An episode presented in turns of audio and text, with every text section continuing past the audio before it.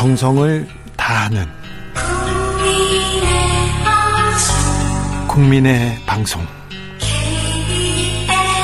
KBS 주진우 라이브. 그냥 그렇다고요.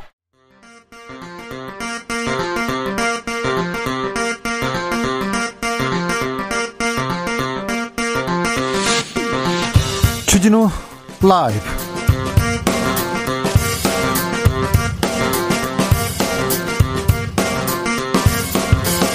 2020년 10월 7일 수요일입니다. 안녕하십니까. 주진우입니다. 21대 국회 첫 국정감사 시작됐습니다. 오늘부터 20일 동안 정부가 일 제대로 했는지 꼼꼼하게 살펴봐야죠. 보통 국감은 야당의 시간입니다. 국민의힘에서도 송곳 감사하겠다고 예고했는데요. 첫날은 조용합니다. 이런 가운데 김종인 위원장이 노동법 개정안을 꺼내 들었습니다. 이낙연 더불어민주당 대표는 시기적으로 부적절하다면서 단칼에 거절했는데요. 국감에 임하는 국민의 힘의 전략 김성태 전 의원에게 물어보겠습니다. 2년 전 이탈리아에서 사라졌던 북한의 조성길 대사대리가 작년에 국내에 입국한 것으로 알려졌습니다. 태영호 의원보다 급이 높습니다. 김정은 시대 첫 대사망명, 21년 만에 최고위급 망명이라고 언론은 관심을 보이고 있습니다. 북한 외교관이 한국에 온 이유는 뭘까요? 홍현익 세종연구소 수석연구위원과 짚어봅니다.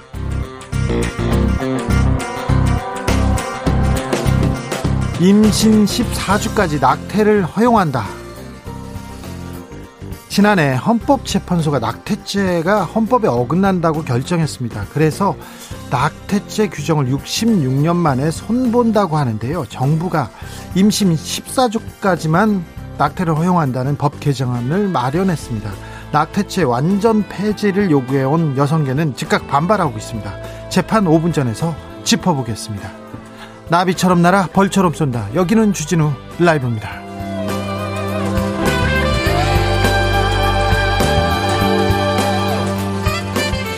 오늘도 자중자의 겸손하고 진정성 있게 여러분과 함께 하겠습니다. 국회 국정감사 본격적으로 시작됐습니다.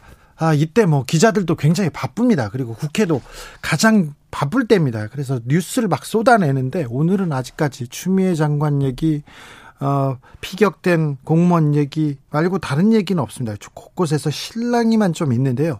여러분 국회에게 하고 싶은 얘기 있으면 얘기해 주십시오. 저희가 바로 전하겠습니다. 바로 불러다가 얘기하고요. 또 물어보고 아, 밀어붙이기도 하겠습니다. 사연 보내주시면 만 원의 행복으로 보답하겠습니다. 만 원 상당의 모바일 상품권 준비하고 있습니다. 창고 안에 가득 있으니 아, 보내주십시오. 보내주십시오. 그러면 아, 저희가 마구 보내겠습니다.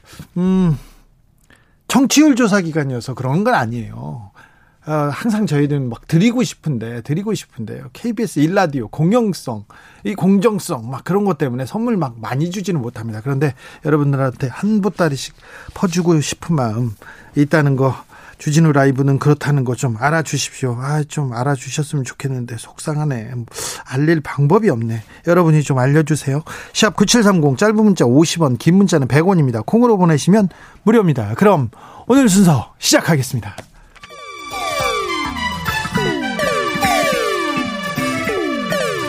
3805님, 그 언젠가 나를 위해 시사를 던져주던 단발머리. 주진우 라이브? 왜 이런 거 저 시키는 거? 단발머리 휘날리며 늘 진실을 쫓겠습니다. KBS 일라디오 주진우 라이브.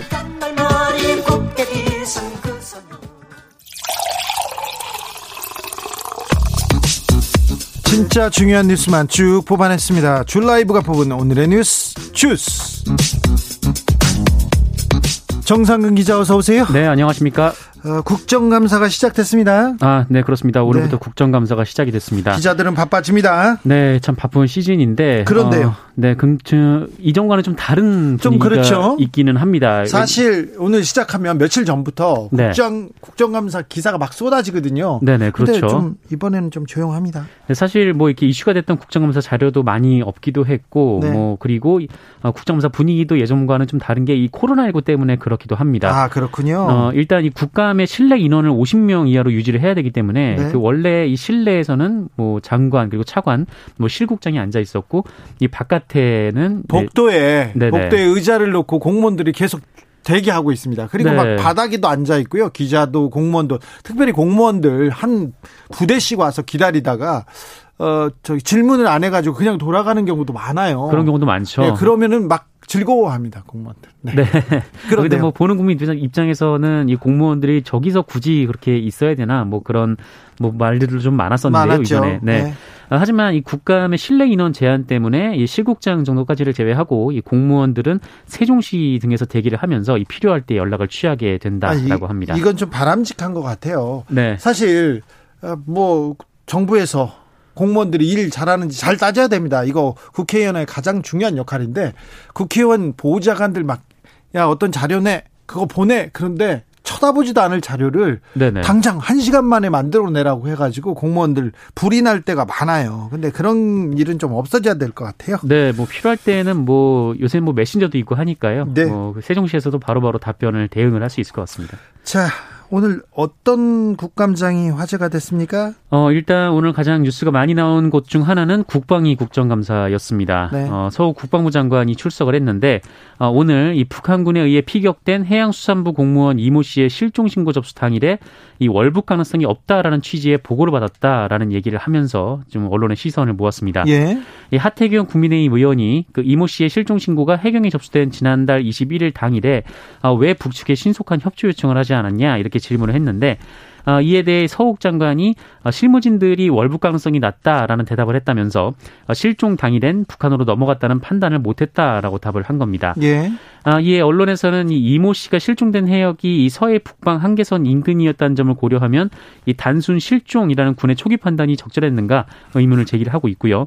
어, 또한 최초 단순 실종으로 파악을 했다면 어, 그 하루 만에 그러니까 다음 날 왜 자진 월북으로 판단을 했는지를 놓고도 어, 의혹을 제기하고 있는 그런 상황입니다. 피격된 해수부 공무원 이모 씨 사건이 이번 국감장에 뜨겁습니다. 네. 그리고 또 이분이 뜨거운데요. 추미애 법무부 장관 얘기입니다. 법사위에서 어떤 얘기가 나왔습니까? 네, 사실 오늘 법사위 국감은 법무부가 아니라 대법원 국정감사였는데요. 네. 어, 주제 이, 오늘도 주제는 이 추미애 장관 아들 관련 이 증인 채택 여부였습니다. 대법원에 또 자, 법무부 장관 얘기만 하고 있더라고요. 네, 이 국민의힘은 검찰이 이 무혐의 불기소 처분을 내렸음에도 불구하고 이 추미애 장관 아들의 휴가 의혹을 규명하겠다라면서 그 일반 증인 33명 등의 채택을 요구했습니다.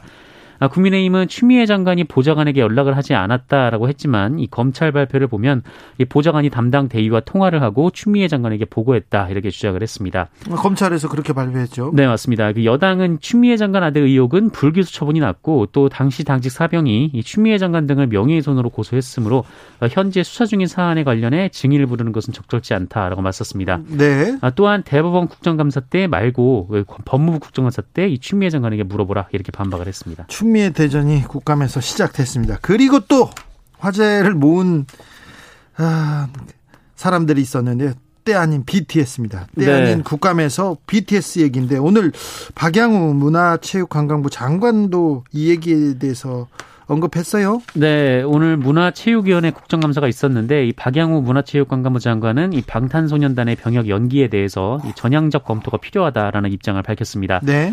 어, 지금 노웅래 의원이 주장하는 것은 이 BTS의 군 특례 그러니까 입대를 하지 않고 사회 봉분을 하는 방안에 대한 얘기이고요. 이 문화체육관광부 장관이 한 얘기는 어, 입대를 다른 방식으로 하는 게 아니라 어, 현, 어, 현재 이 최대로 입대를 늦출 수 있는 기간을 좀 늘리자라는 겁니다.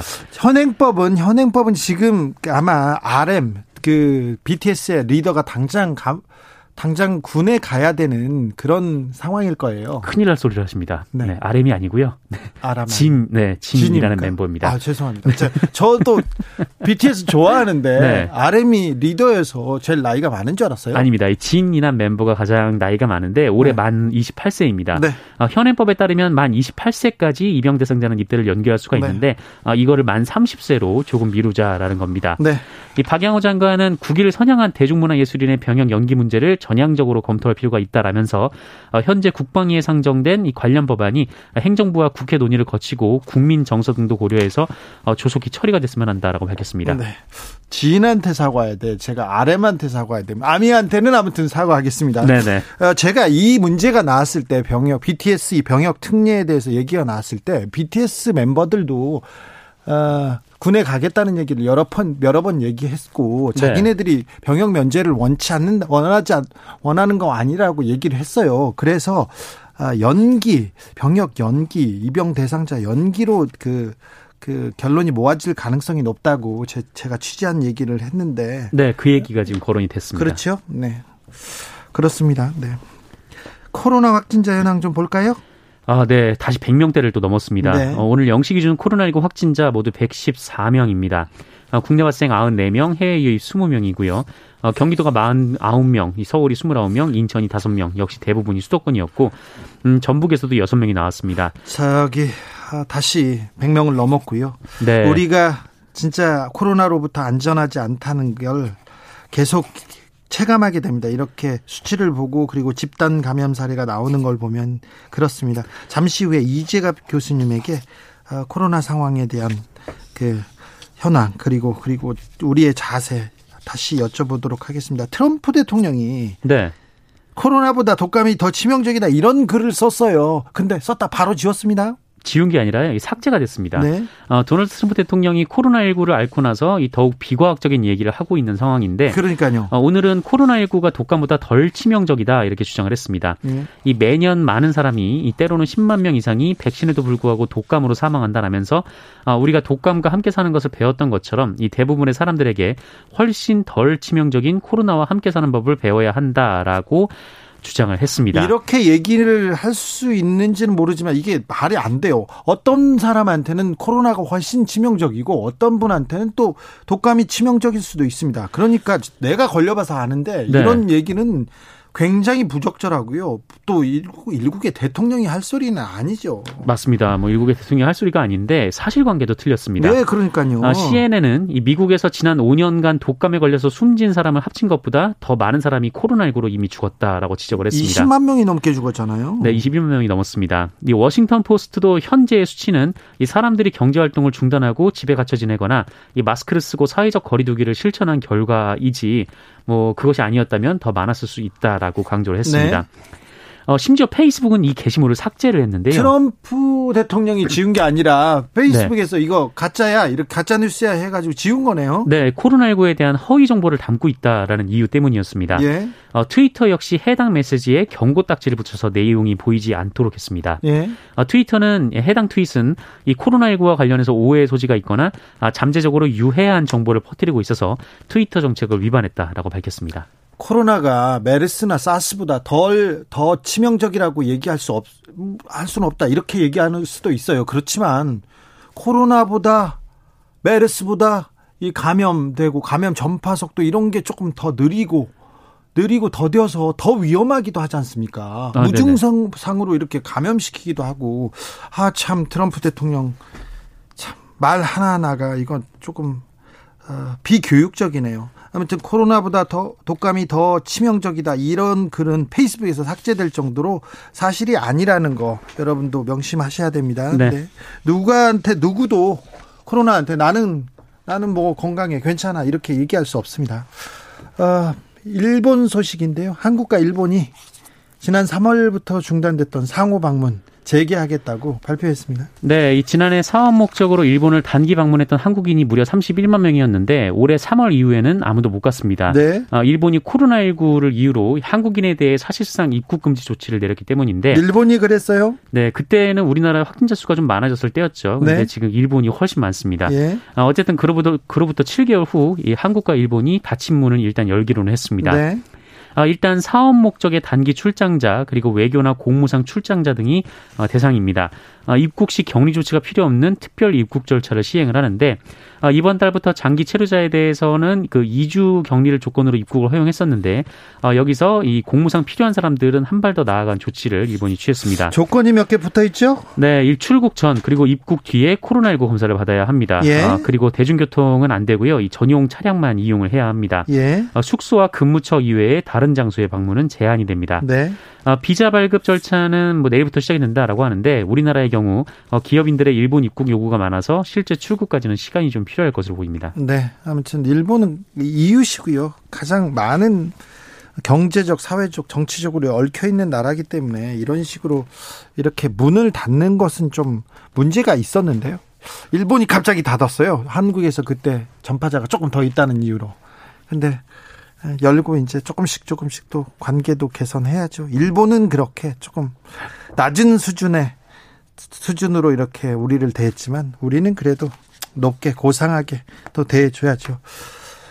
2년 전 사라진 북한의 외교관 그런데 우리나라에 정착해 살고 있다는 뉴스가 나왔습니다. 조금 걱정입니다. 네, 그 2년 전 이탈리아에서 잠적을 했던 조성길 주 이탈리아 북한 대사 대리가 지난해 이미 우리나라에 입국했다라고 어, 국회 정보위 관계자들로부터 나왔습니다. 네. 어, 조성길 대사 대리는 이탈리아에서 북한 대사 역할을 하다가 2018년 11월 초에 임기 만료를 앞두고 잠적을 했는데 어, 제 3국 망명 가능성이 제기돼 왔는데 이미 상당 기간 국내에 체류했다라고 합니다. 조성길 대사가 잠적했을 때 태영호 의원이 편지를 쓰기도 했죠? 네, 태영호 의원이 그 본인이 봐요. 네, 한 20년 동안 알고 지낸 사이라고 하는데 이 지난 2016년 태영호 의원이 기수, 기순을 했죠. 아, 그리고 이후에 지난해 1월 어, 본인의 블로그를 이 조성길 대사대리가 자주 봤다라면서 이 자신의 블로그에 어, 이곳에 이제 장문의 편지를 올린다라는 글을 썼다라고 밝혔습니다. 네. 아, 편지 내용은 뭐 실제 한국에 와보니까 훨씬 생각했던 것보다 훨씬 더 민주화되고 경제적으로도 발전했다라면서 한국에 오면 신병 걱정은 안 해도 된다라는 얘기였고요. 어, 그리고 본인이 쓴 책이 뭐 6개월 동안 15만 권 이상이 팔렸으니까 이 조성길 대사들이도 한국에 와서 자사전 하나 쓰면 대박 날 것이다. 뭐 이런 말도 했다고 합니다. 음, 조성길 대사가 잠적한 이후에 조성길 대사의 딸이 북한으로 송환됐다고는 뉴스가 나왔습니다. 그런데 갑자기 왜 이 뉴스가 터져 나왔을까요? 지금 보안이 잘 지켜지고 있는 걸까요? 그런 좀 어, 걱정이 되는데 이 문제는 잠시 후에 네. 홍현익 네. 위원께 제가 자세히 물어보겠습니다. 음, 수천억 원에 이르는 펀드 환매 사건이 있었습니다. 옵티머스 사건이었는데요. 여기 옵티머, 옵티머스와 민주당 이낙연 대표가 조금 관계가 있다는 그런 뉴스가 나왔어요. SBS 보도인데요. 이 옵티머스 펀드 사기 혐의로 기소된 인물이 이 트러스트, 트러스트 올이라는 회사를 실소유하고 있다고 합니다. 음. 아, 그런데 이 트러스트 올이라는 회사가 지난 총선을 전후로 어, 이낙연 민, 어, 민주당 대표 지역 사무실에 복합기 렌탈료를 대납했다. 라는 것이 그 의혹의 골자입니다. 그러니까 이 회사가 빌려가지고 지금 저기 이낙연 대표 사무실에 줬다는 건가요? 네, 캐논으로부터 트러스트 올이 복합기를 대여를 했고 이 자신의 사무실이 아니라 그 이낙연 대표의 사무실로 옮겨 놨다라는 것이죠. 네. 아, 그리고 2월부터 5월까지 3개월간 렌탈료 76만 원을 납부를 했고 어, 그런데 또 이후에는 이 돈을 납부하지 않아서 이 캐논 측이 복합기를 회수할 계획이라고 합니다. 이낙연 대표는 뭐라고 합니까? 네, 오늘 입장문을 냈는데요. 이 복합기는 사무실 초기 필요에 의해서 이 참모진 지인을 통해서 빌려온 것이다라면서 이 빌려준 당사자가 트러스트홀과 연관이 있다는 것을 어제 언론 보도를 통해 처음 알았다 이렇게 밝혔습니다. 네. 어, 그러면서 월 11만 5천 원 가량의 대여 사용료가 해당 지인에게 지급되지 않았음을 확인했고 어, 현관이 지침에 따라서 이 정산 등의 필요한 조치를 할 예정이다라고 덧붙였습니다. 네. 디지털 교도소라는 게 있습니다. 일기 운영자가 지금 어, 국내로 송환된 상태인데요. 구속영장 신청했네요. 네, 경찰이 성범죄 추정자 등의 신상을 무단으로 공개한 혐의를 받는 이 디지털 교도소 1기 운영자인 30대 남성에 대해서 구속영장을 신청했습니다. 이 남성은 올해 3월부터 디지털 교도소 사이트 그리고 인스타그램 등을 통해서 성범죄 사건 피의자의 신상 정보를 무단 게시한 혐의, 예. 아, 그러니까 정보통신망 이용 촉진 및 정보보호 등에 관한 법률 위반 혐의를 받고 있습니다. 예. 아, 이 사이트는 이 성범죄자도 성범죄자인데 이 혐의가 있는 사람들의 신상 정보도 모두 공개를 해와서요. 사실관계가 좀 다 틀린 것도 많았어요. 네, 무혐의로 밝혀진 사람들이 큰 피해를 호소해 왔고 이한 대학생은 뭐 이 사건을 이유로 좀 숨지기도 했습니다. 네. 어, 대구 경찰청에 따르면 이 남성은 혐의를 인정했다라고 하고요. 현재 여죄와 이 공범 여부에 대한 부분은 추후 확인할 방침이라고 합니다. 네, 주스 정상근 기자 함께했습니다. 감사합니다. 고맙습니다.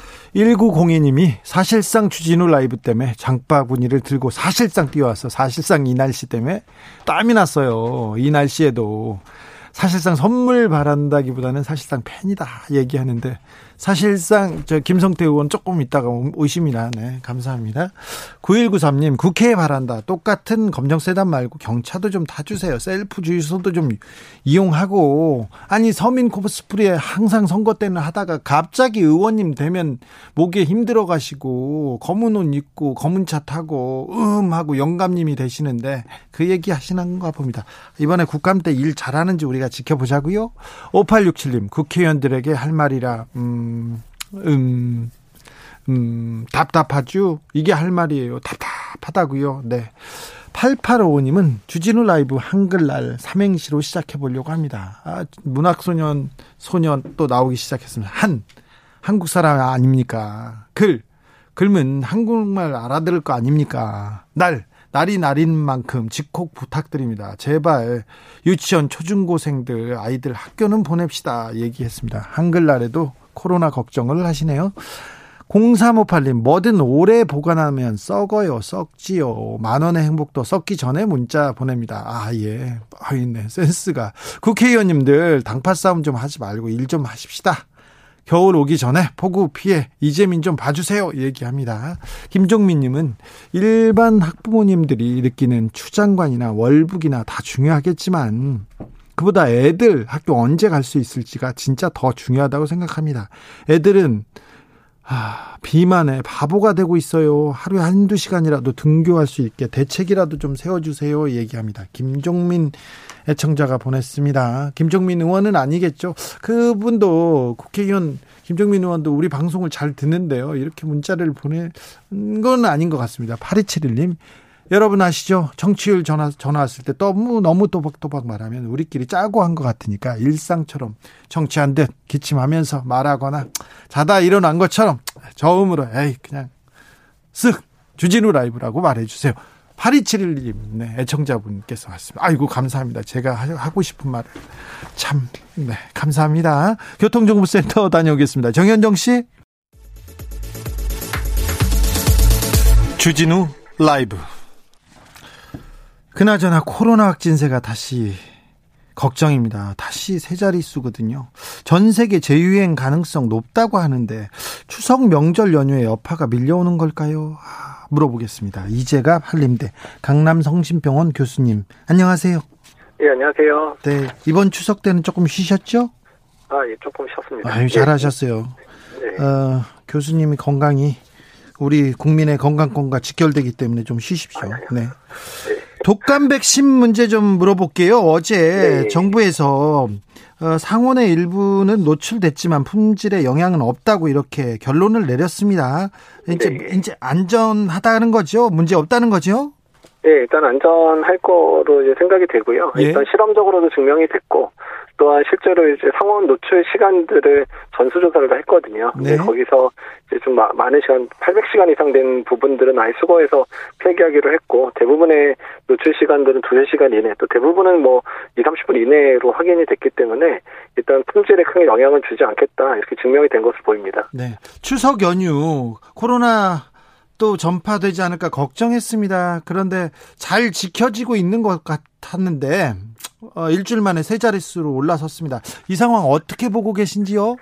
어, 일단은 뭐 추석 이후에 상황이 완전히 이제 안정됐다고 보기는 어려운 상황이고요. 그러니까 지금 나타나는 숫자 정도가 추석 때문에 영향을 받은 숫자가 이제 드러나는 거로 보이거든요. 예. 그래서 그냥 이 정도 수준 정도로 계속 나올지 아니면 더 증가될지 여부는 앞으로의 발병 상황을 좀 지켜봐야 될 것 같고요. 근데 이제 발병되는 양상들을 보시면 뭐 군대도 발병을 했고 또한 여러 가지 지역 사회 내에 좀 생활 밀착된 곳들에서 환자가 좀 많이 발생을 하고 있단 말이에요. 예. 그래서 일단 또 지방에서 또 이제 지방 내려간 곳에서 또 이제 확진자들 나오는 경우들도 있는 상황이어서 그래서 조금 이제 주말까지 다음 주 초까지는 상황을 봐야 지금의 상황이 어떻게 전개될지를 지적할 수 있을 것 같습니다. 어, 프랑스, 영국도 그렇고요. 독일도 마찬가지인데 미국까지 전 세계에서 코로나 재확산 으로 조금 방향 방향이 좀 틀어진 것 같아요. 그래서 코로나 본격적으로 재확산 재확산되는 거 아닌가 불안감 커지는데 어떻게 봐야 됩니까? 어, 지금 대부분의 국가들이 이미 7월 초부터 이제 2차 유행들이 대부분 시작이 됐거든요. 예. 그러니까 미국은 뭐 1차 유행 자체가 끊이지 않은 상태에서 많을 때 6만 명, 지금은 3, 4만 명 발생을 하고 있고요. 예. 유럽의 대부분의 국가들이 대부분 2차 유행 맞으면서 1차 유행에 거의 버금가는 수준 정도의 환자가 발생을 하고 있고 초기는 일단 1차 유행을 겪었었기 때문에 의료 체계가 좀 버티는 것 같은데 최근 들어서 이제 환자 계속 늘어나다 보니까 뭐 수술이 밀린다든지 또는 중환자실이 부족하다든지 이런 이제 의료 체계 가부화 현상들이 또 나타나고 있거든요. 예. 그래서 이제 본격적인 이제 2차 유행의 상황들이 대부분의 국가들이 맞고 있는 게 아닌가 제 생각이 드는 상황입니다. 어, 추석 특별 방역 기간이 어, 지금 이제 10월 12일까지 사회적 거리두기 단계를 설, 설정하고 있지 않습니까? 네. 예. 어, 근데 앞으로 앞으로 어떻게 돼야 합니까? 사회적 거리두기 단계 조정 필요하다고 보세요? 아니면 좀 풀어줘도 괜찮다고 보세요? 그 지금 상황에서는 갑자기 낮추기는 어려울 상황 같아요. 그러니까 지금 환자가 100명 단위로 발생을 해서 이번 주말까지는 당연히 이제 환자 발생 상황을 봐야 되는 상황들인데요. 네. 다만 이제 2단계 상황이 길어지다 보니까 여러 업 그러니까 뭐 아, 경제적 우려 큽니다. 예, 우려 크고 또 소상공인들이 운영하는 그런 부분들이 많이 좀 문을 닫고 있는 상황이잖아요. 네. 그래서 이제 이런 부분에 있어서 어떻게 할 건지에 대해서는 조정이 좀 필요할 거는 같습니다. 그래서 일단은 안정적으로 운영이 가능하고 최근에 뭐 확진 환자가 많이 안 나오는 업종에 대해서는 이제 좀 풀어준다든지 이런 식으로 좀 선택적인 상황으로 좀 가야 되지 않을까. 그래서 사회적 거리두기 단계의 세밀한 부분들을 조정하면서 계속 시간을 보내야 되지 않을까 생각을 좀 하고 있습니다.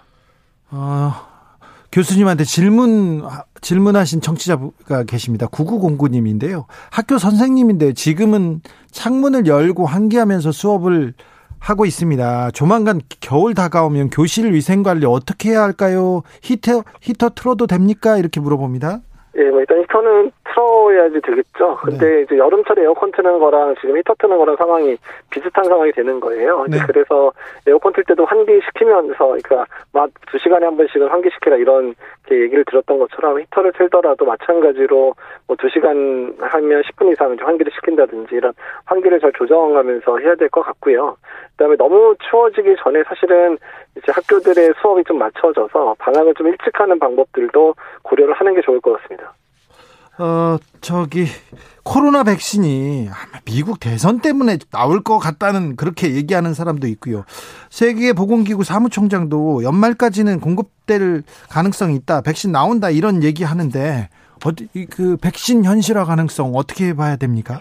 어, 일단 지금 빨리 진행되고 있는 백신들이 이제 10월 정도면 이미 환자 등록과 이제 그게 맞춰질 것 같고요. 예? 연구 데이터 분석이나 이런 것들을 좀 빨리 서두른다 그러면 11월이나 되면 한두 개 백신 정도는 이제 허가를 받을 가능성이 있기는 있습니다. 네. 근데 이제 허가를 받더라도 이제 그러니까 일부는 접종이 12월이나 뭐 이제 시작이 될 수는 있지만 접종 대규모 네, 백신 네. 접종이 올해 안에 시작될 수도 있네요.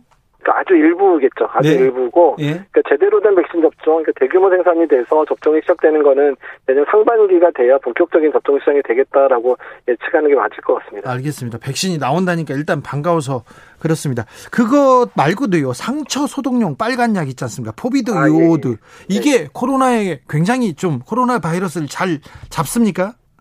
아니 사실 모든 소독약은 코로나 바이러스를 죽일 수는 있어요. 아 그래요? 네. 이제 소주도 가능합니까? 어, 소주는 농도가 낮아서는 안 되고요. 아, 예, 소주는 안 되고. 70% 정도 이상은 돼야 되는 알코올 성분이 있으면 네. 이제 바이러스가 사멸은 되는데 네. 이제 그 보통 베타딘이라고 보통 얘기하는 그, 그 거죠. 우리가 빨간약으로 얘기했던 예. 부분들이 네. 뭐 일부 이제 호흡기계나 이런 데를 소독을 하면 바이러스 감염을 줄일 수 있다 이런 보고가 있기는 있는데 네. 사실 그거를 계속하기도 쉽지 않을 뿐더러 네. 또 이제 맛이 역하기도 하고 그래서 잘 쉽게 할 수 있는 부분은 아니거든요. 네. 그래서 오히려 저도 제 생각은 그래 효과가 있다고 하더라도 그렇게 하느니 그냥 마스크를 잘 쓰는 게 더 맞다는 생각이 더 듭니다. 알겠습니다. 마스크 잘 쓰겠습니다. 손도 잘 씻고요. 마지막으로 방역의 긴장에 긴장을 놓지 않도록 국민들한테 한 말씀, 네, 당부 말씀 부탁드리겠습니다. 우리가 1차 유행도 아주 심하지 않게 잘 막아냈고요. 네. 2차 유행도 이제 파국까지 안 가게 잘 막아냈거든요. 근데 그만큼이나 국민들이 잘 동참을 해주셨고 잘 따라주셨기 때문에 지금까지 지켜왔고요. 그리고 우리나라는 뭐, 뭐 집단 면역을 걸려서 하고 이런 거는 이제는 불가능한 상황이기 때문에 최대한 잘 막아서 백신 나올 때까지 버티는 게 이제 우리나라의 전략이 될 수밖에 없는 상황입니다. 네. 그래서 지금의 긴장감을 계속 유지해 주시는 게 제일 중요할 것 같다는 생각이 듭니다. 일단 연말 내, 내년 초 백신 나올 때까지만 좀 잘하면 좀 버티면 되겠네요. 내년 여름 정도나 가을까지는 버티셔야 됩니다. 어, 지금 봄, 백신 접종이 상당수가 접종하는데 내년 말 내년까지 가야 되기 때문에 교수님 예. 조금만 땡겨 주세요. 아, 올해 말에 나온다고 해서 제가 지금 희망을 좀 가지려고 했는데. 근데 너무 이제 그, 빠져 희망을 드리면 네. 실망도 커지니까. 알겠습니다. 네, 백신이 곧 나온다고 합니다. 아무튼 그때까지는 우리가 잘 참아야 됩니다. 지금까지 이재갑 한림대 강남성심병원 교수였습니다. 감사합니다. 네, 감사합니다. 네. 주진우 라이브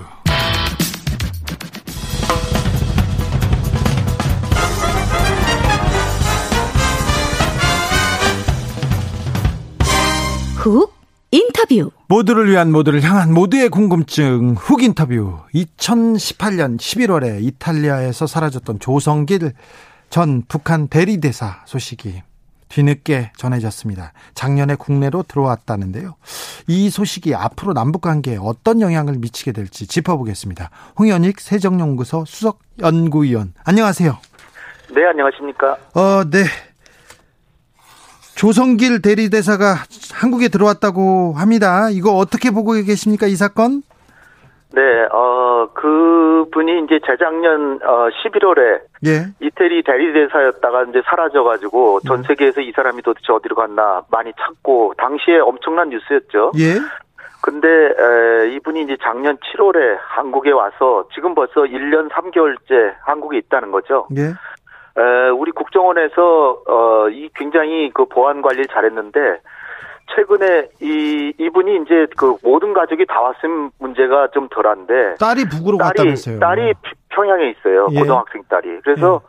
그 딸을 위해서도 이분이 신분을 감추고 좀 은인 자중하고 있었는데 이게 어 노출이 된 모양이에요. 1년 3개월이나 지났으니 대한민국이 얼마나 열린 사회인데 많이 보안을 잘 유지했던 거죠. 예, 예.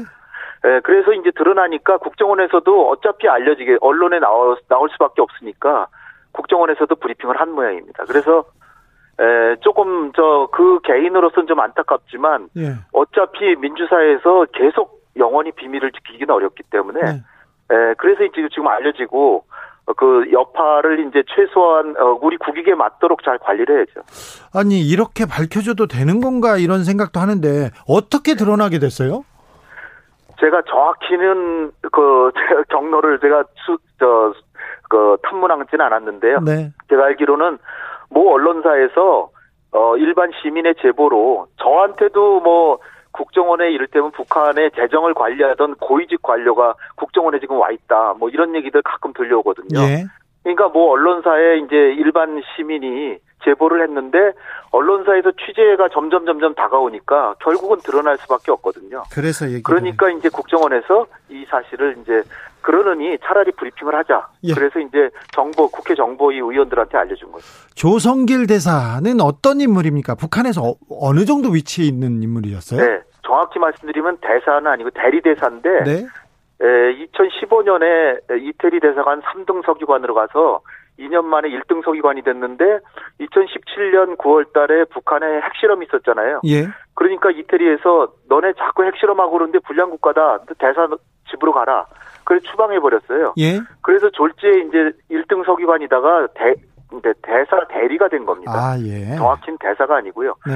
그런데 대사 대리인데 1년 정도 대사직을 하다가 대, 리 대사직을 하다가 사라져 버렸어요. 이제 귀국할 때가 되니까 어 이제 내일 모레 이제 귀국해야 되는데 에, 아마 어, 귀국하면 안 되는 사유가 있었던 모양이죠. 네. 그래서 어, 부인하고 아들하고 어 결국은 이제 그 망명을 택해서 어 이쪽 이 나라 저 나라를 알아보다 스위스 같은 나라로 갈까 그러다가 결국은 이제 한국에서 어, 한국에 작년 7월에 들어오게 된 겁니다. 아이고 딸도 데려오지 참. 근데 딸은 어떻게 못 데려온 거고요? 그리고 북한에 남아 있는 가족들의 신변은 괜찮을까요? 제가 듣기로는 그 딸, 딸이요. 예. 어, 이 북한식 교육을 철저하게 받아서. 예. 저는 그냥 그 북한에 살겠다. 아, 북한 남겠다. 네, 안 가겠다. 그랬다라고 제가 들었습니다. 예. 예, 그리고 그렇 어차피 이쪽으로 못 데려왔으니까. 예. 그렇게 사는 것이 북한에서 그래도 어, 저, 나름대로 살아가는 방법이 아닐까. 아, 예. 만약에 탈출하려고 그러다가 잡혀갔다. 네. 그러면 굉장히 어렵겠죠. 네. 근데 이제 이 사람 조성길 대사가 북한의 금수저 집안이라서 예. 자기 아버지는 저 본부 대사를 했고 예. 외교부 본부 대사를 했고 네. 그다음에 장인은 태국 대사를 했습니다. 아, 그러니까 예. 완전히 굉장히 좋은 집안이고 그리고 경제적 여유도 있고 그러니까 제가 볼 때는 경제적인 이유로 뭐 이렇게 망명한 것 같지는 않고요. 예. 아무래도 외교관 집안이다 보니까 서방 세계나 자유 세계를 알아가지고 아, 북한에 가기가 싫, 싫었다든지 아니면 또 다른 가능성은 북한이 너무나 지금 곤궁해서 외교관들에게 굉장히 불법적인 방법으로 돈을 수거해 가지고 이를테면 뭐 술을 갖다 판다든지 마약을 거래한다든지 뭐 이래 가지고 그 상납하라 그러는데 그 네. 그걸 다 충당하지 못해서 망명한 것이 아닌가 이렇게 생각이 됩니다. 네, 알겠습니다. 네. 황장엽 이후에 최고위급 망명, 남북 관계에 큰 파장을 일으킬 대형 사건, 언론은 계속해서 지금 떠들고 있는데요. 이 문제가 남북 관계에 어떤 영향을 미칠까요? 제가 볼 땐 그렇게 황장엽 씨 때처럼 엄청난 사건은 아니고요. 아, 그래요? 이게 재작년에 바로 이렇게 터졌으면은 상당한 여파가 있었겠죠. 근데 예. 벌써 어, 그 2년 2년 전에 망명한 분이기 때문에 북한에 대해서도 잘 알겠죠 이 상황을 거의. 아 그럼요. 예. 그 조직 지도부에 그 인원을 파견해 가지고 거기 다 조사도 하고 해외 외교관들 다 들어오라 그래서 정신 교육도 다 시키고 뭐 이렇게 한 사안이지만 제가 볼 때는 급이 황장엽 씨는 북한 권력 서열 10등 안에 드는 사람이고요. 예. 이분은 권력 서열로 치면 300등, 500등 정도나 될까요? 태영호 그러니까 의원은 어느 정도였어요? 태영호 태영호 공사보다도 후배죠. 네. 후배 공사가 그 1등 서기관 다음에 참사관 거쳐서 공사가 되는 거거든요. 예. 그러니까 태영호 씨, 태영호 의원보다도 상당히 후배고 예. 그런데 이제 직, 직책이 대, 리그 대사였으니까 예. 대사급이었다 뭐 이렇게 얘기를 하는데 그렇죠. 그래서 제가 볼 때는 이분이 태영호 대사처럼 태영호 공사처럼 북한을 체제를 막 비판하고 막 그리고 활동을 많이 하질 않잖아요. 네. 그러니까 북한으로서도 자꾸 이거를 그 건드려서 좋을 게 없거든요. 예. 그러니까 제가 볼 때는 이 공무원 피살 문제가 오히려 더 크지 이게 더 크지는 않을 거라고 좀 보고요. 예. 이분이 계속 딸 때문에라도 조신하게 지낼 거기 때문에 일단 큰 문제가 될 것 같지는 않습니다. 아, 알겠습니다. 좀, 네. 그, 좀 다행이네요. 오늘 국회 과방위 그 국감이 있었는데요. 박대출 의원이 국감장에서 군 감청 자료 내놔라 이렇게 하면서 공무원 피격 사건 관련해서 군 감청 자료를 내놔라고 이렇게 했는데 이거 어떻게 보세요, 박사님? 제가 볼 때는 우리 군이 어 조금 그 감청을 이제 수집하고 이제 탐지하고 수집하고 분석하고 종합하고 그러고 나서 미군 미군의 정보까지 합쳐가지고 어, 보고하고 또 국방부 장관 또 NSC에서 또 보고 그 다음에 대통령이 보고하는데 어떻게 보면 감청 자료 같은 거를 처음에 좀 너무 많이 흘린 것 같아요. 예. 그러니까 그 뒷수습 뒷수습이 어렵죠. 예. 그래서 이게 또 국회의원들은 정치인들이기 때문에 자기 당리당략에 맞도록 그걸 또 자꾸 활용하는데 네. 지금에 와서 또 그 감청 자료 내놓으라 그러면 국회의원 분들이 정말 죄송한 말씀이지만 그 정보를 감청 정보는 함구해야 되는 거거든요. 예. 근데 그걸 너무 많이 지금 어 말씀을 하셨어요. 그러니까 지금 또 다시 더 많은 감청 정보 드리면 이것이 다 가공해 가지고 종합해서 정보가 된 상태로 얘기를 해야 되는데 감청 정보를 달라고 하는 거는 이거는 그동안에 그분들이 하신 행동이 너무나 많은 걸 흘려서 우리의 그 국가 안보에도 지금 누가 되기 때문에 네. 아마 그 국방부에서 주지 않을 거라고 저는 봅니다. 지금 너무 많은 그 감청 정보비 감청 자, 자료들 정보들 이렇게 흘려가지고 첩보 수집에 악영향이 있을 거라는 우려 있는데요. 실제 네. 그렇습니까? 아 그렇죠. 그러니까 북한에 우리가 탐지하는 기능이 이를테면은 통신 장비를 탐지하고 하늘에서 내려다보고 근데 내려다보는데 어느 정도의 그, 그, 그 크기를 볼 수 있느냐. 근데 이제 국방부 장관께서도 국회에 가셔서 이게 그 부유물이 1m 이하의 크기고 그리고 상반신만 가리지 하체 하체는 못 가린다 이렇게까지 얘기를 하셨거든요. 네. 근데 그렇게 너무 그냥 바로 들여다보고 동시 행동으로 우리가 바로 옆에서 얘기하는 걸 듣는 것처럼 하는 건 아니라고 제가 알고 있거든요. 근데 국방부에서는 능력을 과시하기 위해서 마치 옆에서 보고 있는 것처럼 하고 네네. 있다 네. 그러니까 거꾸로 또 정부를 비판하는 쪽에서는 아 그렇게 다 알고 있으면서 왜 그 사람 왜 못 구했냐 또 그러거든요. 그렇죠. 네, 네. 그런데 냉철하게 말씀드리면 이분이 인천 앞바다에서 지금 실종된 게 아니라 예. 그 일종 인천 앞바다에서 사건이 벌어진 게 아니라 네. 북한의 영해 내거든요. 네. 그러면은 자기의 영해 내에 온 거는 북한의 관할인데 우리가 아무리 그 군사적인 무기가 뛰어나다고 하더라도 이스라엘처럼 엔테베 작전 같은 것도 다 인질 사건이 되고 나서 며칠 지나서 특수작전 계획 다 세워서 가서 하는 건데 에, 제가 볼 때는 우리 국방부가 이분이 NLL을 넘어가는데 그 전에 탐지해서 발견해가지고 못 가게 했다든지 아니면은 뭐 저 스피커로 방송을 했다든지 뭐 그 정도지 이분을 왜 구출을 못했냐? 이거는 과거에 어떤 정부도 구하지 못할 상황이고요. 예.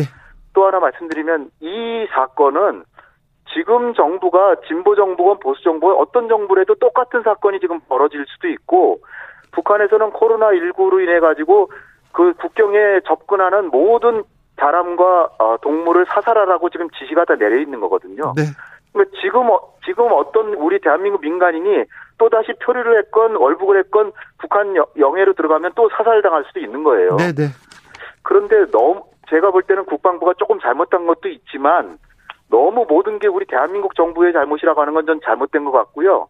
이거는 북한에서 그런 지시를 내린 북한의 지도부가 잘못한 것이고 그 부분에 있어서는 김정은이 통지문을 보내서 대단히 미안하다라고까지 했거든요. 예.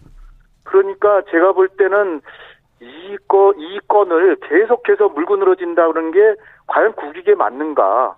오히려 이거를 잘 활용해서 남북 관계를 개선해야 향후에 이 어떤 표류하는 사람이 북한에 넘어가도 사살 안 당할 가능성이 훨씬 커집니다. 알겠습니다. 그러니까 네. 거꾸로 네. 어 우리가 개선할 점이 무엇인가.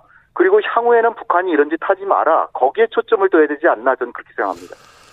요미르 신문이 오늘 보도했습니다. 한국 정부가 11월 대선 미국 대선 과정에서 김여정 어, 북한 노동당 제1부부장 미국 방문 주선 계획했다고 이런 보도 나왔는데 신빙성이 있습니까? 우리 외교부에서는 그런 적 없다라고 그러고 있고요. 네. 제가 볼 때는 했다 그러면 국정원에서는 가능성이 있는데 네. 저는 이거 했어야 된다라고 보거든요. 예. 왜냐하면 지금 북미 간에 북한은 나름대로 몇 가지 김정은 위원장이 몇 가지 약속을 지켰다라고 생각하는데 미국은 김정은이 보기에 아무것도 행동을 안 했거든요. 그래서 네. 대통령께서 종전선언 해주자고 유엔 연설에서도 했고 했는데 그렇다면은 지금 돌파구는 어디에 있냐면은 남북 관계도 전혀 진전을 못 보는 게 북미 관계가 안 돼서 그런데 그거는 미국이 싱가포르에서 트럼프 대통령이 약속한 것 중에 북미 관계 개선과 한반도 평화 체제 수립 이 부분에 대해서 아무런 행동을 안 했기 때문이기 때문에 네. 이거는 우리 국정원이나 정, 어, 외교부나 나서서 북미 간의 대화를 할 수 있도록 종전선을 해주다고 미국을 설득해야 되고 또 김여정 부부장을 미국에 가는 거 우리가 주선을 해줄 수 있다라고 보는데 어쨌든 지금 트럼프 자신이 어, 그 확진자가 돼가지고 폼페이오 장관이 안 왔기 때문에 이 건은 뭐 지금 10월 달에 서프라이즈는 트럼프가 확진자가 된 게 서프라이즈가 돼버렸기 때문에 네. 제가 볼 때는 미 대선 이후에 트럼프가 되면은 바로 북미 대화가 또 될 가능성이 있고 또 바이든이 됐을 때는 그 국무장관 지명부터 인준하는데 한참이 걸려서 바로 북미 대화가 되기는 어렵지만 우리 정부가 징검다리를 놔줘서 좀 더 빨리 대화가 될 수 있도록 적극 노력을 해야 된다. 저는 그렇게 생각합니다. 알겠습니다. 여 기까지 듣겠습니다. 말씀 감사합니다. 홍현익 박사님. 네, 감사합니다.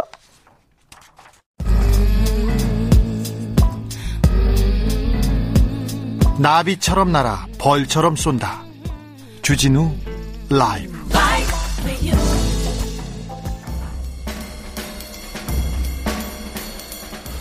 느낌 가는 대로 그냥 고른 뉴스 여의도 주필 코로나19의 가장 안전한 나라는 독일 한국은 3위 한겨레 기사입니다. 아, 한, 한 여론조사도 하고 리서치도 하는 사이트입니다. 인, 이코노미 인사이트라는 곳에서 코로나로 가장 안전한 나라가 어딘가 했더니 1위 독일입니다. 독일은 지금까지 9,400명 넘는 사망자 냈습니다. 그리고 어, 며칠 전에 독일 확진자가 2,000명 넘는다고 저희가 보도해드린 적도 있는데요. 그래도 사회 전반에서 대응 태세가 가장 잘 됐다고 이렇게 점수를 얻었습니다. 두 번째는 코로나를 종식 선언한 코로나 종식 선언을 했던 뉴질랜드입니다. 여기는 감, 겸역 효율성이 높다고 이유입니다. 3위는 우리나라입니다.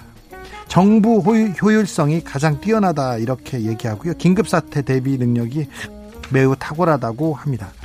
우리가 3위입니다. 3위인데 독일 독일보다 이 사망자도 확진자도 적습니다. 네. 그분 그 점 우리가 좀 자부심을 가져도 될 것 같습니다.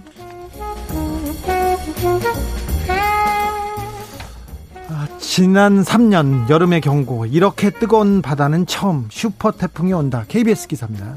지난해 우리나라에 역대 가장 많은 태풍이 왔습니다. 7개. 그런데 올해 여름은 어, 강력한 태풍 3개가 잇따라 한반도로 올라왔습니다. 생각해 보세요. 마이삭 태풍 마이삭. 제주에 하루 동안 1000mm 넘는 비를 뿌렸고요. 바비 태풍 바비. 어우 강풍 대단했습니다. 태풍 기록을 어, 새로 쓰기도 했는데요. 이보다 더센 슈퍼 태풍이 온답니다. 왜 그러냐면은 우리나라 어, 기온이 이렇게 높은데요. 기온이 바다가 따뜻해지고 상층 대기 온도가 낮아지면 태풍의 세력이 그렇게 강해진답니다. 그러다가 한국이 한반도로 오면서 태풍의 강도가 계속 어, 좀 줄어들어야 되는데 유지되거나 더 발달하면서 우리나라가 태풍에 더 큰 영향권에 있다는 건, 건데요. 굉장히 무서운 일입니다. 어, 개인도 노력해야 되고요. 기업도 정부도 어, 빨리 나서야 움직여야 됩니다. 국가적 국제적 움직임이 필요할 때입니다. 지금은 이제 실천해야 될 때다. 우리 아이들을 위해서 실천해야 된다는 어, 우려 국민들 개개인께서는 계속 하고 있습니다. 그래서 국가적으로 사회적으로 이 문제 좀 다뤄야 될 것 같습니다. 너구리 네가 거기서 왜 나와? 연합뉴스 기사인데요. 미국 너구리 한 마리가 아, 베트남에서 발견됐어요. 그런데 어디서 발견됐냐면은 어, 컨테이너 안에서 미국 너구리가 살아남았어요. 어떻게 된 일이냐면 35일 전에 미국에서 배에 실려 출항했는데 안에서 고기랑 고기 식품들이 들어있는 컨테이너였어요. 그 내부는 영하 18도였습니다. 근데 한 달 넘도록 컨테이너에 고기를 포함해서 식품 대다 대부분을 먹어 치우면서 살아남았는데 미국 너구리가 이 잔가지 그리고 이 식품으로 어 약간 8미터의 우리를 만들어서 이글루처럼 만들어서 거기서 살아남았대요. 와. 영하 18도에서 너구리가 살아남았습니다. 지금 건강해서요. 소고기, 닭고기를 포함해서 하루에 1kg씩 고기를 먹어 치우면서 어 베트남에 있는 동물원에서 있다고 합니다. 어, 건강하게 있다고 합니다. 아이고, 건강하게 살아줘서 감사하네요. 비행기 끊기자 할머니 만나려 2735km 걸은 11세, 11살 손자. 서울신문 기사입니다. 이탈리아에 사는 손자가요, 영국까지 2735km를 걸어서 이동했다고 합니다. 어, 시칠리아 섬, 대부에 나왔던 시칠리아 섬에서 사는 어, 손주인데요. 할머니 보고 싶다고 부모님한테 쉬운 번 넘게 물어봤는데 안 된다고 했어요. 그런데 끈질기게 허락을 받아서 아버지와 길을 떠났습니다. 스위스, 프랑스를 거친 고된 여정, 들깨떼를 만나기도 하고 벌집 밑에서 자다 큰일 날 뻔도 했는데요. 93일 만에 어, 런던에 도착했습니다. 2주간 격리를 마치고 지난 4일 마침내 할머니가 사는 동네에 도착했습니다. 도착하자마자 아, 집 현관문에 앞에 있는 할머니를 보고는 마을 어귀에서 전력 질주로 할머니를 향해 달려갑니다. 이 소년이 그 영상이 그대로 나오는데요. 그 뜨거운 풍 아, 보고 싶다고 왔는데 참 할머니도 손자도 이렇게 울더라고요. 참 촉촉했습니다. 소년의 할머니에 대한 사랑이 너무 커서 아, 이 곤경을 이길 수 있구나 하는 사랑의 힘에 대해서 생각했습니다. 비틀즈의 The Long and Winding Road 들으면서 저는 잠시 쉬었다 6시에 돌아오겠습니다. 여러분께서는 지금 KBS 1라디오 주진우 라이브 듣고 계십니다.